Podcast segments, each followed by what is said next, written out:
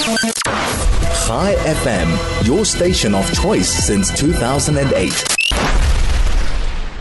The time has gone 27 minutes past 7. Unfortunately, we are very late in getting hold of Dr. Karl today, and but very, very quickly, let's speak to him. You, 1, 2, 3.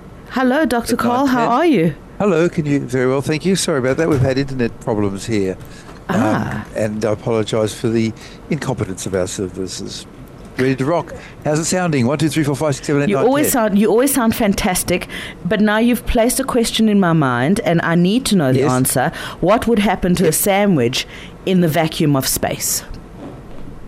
Well, some people say it would go mouldy, and other people would say, no, it would implode, and other people would say it would explode.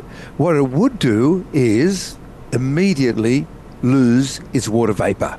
It would dry out, beginning at the outside first, and then very rapidly going to the inside of the sandwich, so that within 3 seconds it would be totally dry. It'd be still a little bit warmer than the background of space, which is minus 273, but given 3 or 4 minutes, it would be okay. You now have yourself a dehydrated sandwich. If, however, you were to leave it there for any significant amount of time, it would be affected by radiation and could become radioactive or damaged, but for a short period of time, you could use it as an emergency storage method. And by the way, just in case you yourself are in a situation, and I know that this is unlikely, but you've got to be prepared for anything. If you have to do a jump from one spacecraft to another, and go through the vacuum of space, the important thing is to not hold your breath. You see, the air pressure inside your lungs is 10 tons per square metre. 10 tons. There's no way you can hold that. Just let the air go out of your lungs, be prepared to go totally unconscious, be happy that somebody will pick you up at the other end and then give you some air in maybe 30, 50 seconds, and then you'll be fine. A little bit dehydrated, maybe a bit of sunburn, but you'll be fine-ish. We haven't done the experiment. This is just all sort of working from theory.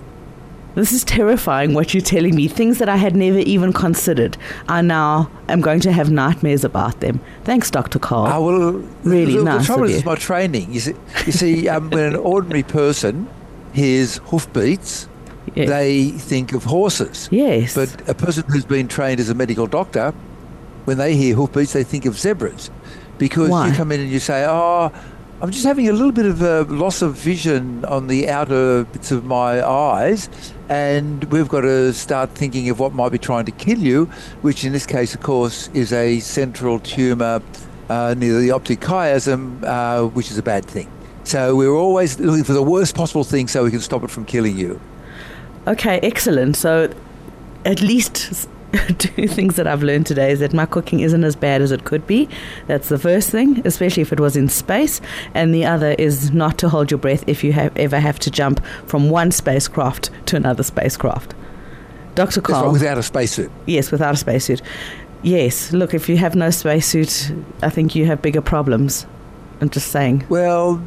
Yeah, you've got maybe a minute, maybe 4 minutes. No, but what happens to your other organs? I mean, what happens to your kidneys? What happens where there is liquid, where there are, it's going to have a huge impact.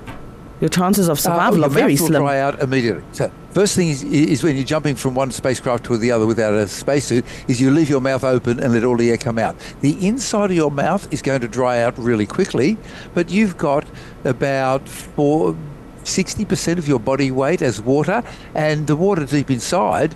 is not going to vanish. It can. There's an old saying in physics, which is, the surface is the devil. The surface is where everything happens. Yes. So if the liquid is not on the surface, it can't evaporate. But as the wave of dehydration gradually sweeps in, yes. But your kidneys are a wonderful thing. They actually filter about half a ton of blood every day and pull out about half a kilogram of salt and put practically all of it back in except for a few grams, and the reason is that God made a mistake and we're fish gone wrong. We're probably not here to talk about evolution. Okay. Dr. Karl, thank you very much. I look forward to catching up with you next week. In fact, I won't be presenting. Howard Feldman will hopefully be back, and you'll be speaking to Howard again. But well, thank you so much. To you again in the future. Yes, thank you. Me too. Thank you. That is Dr. Karl. Isn't he just absolutely wonderful? Go and watch his YouTube videos. He is so entertaining. He is so smart, and he's really time well spent.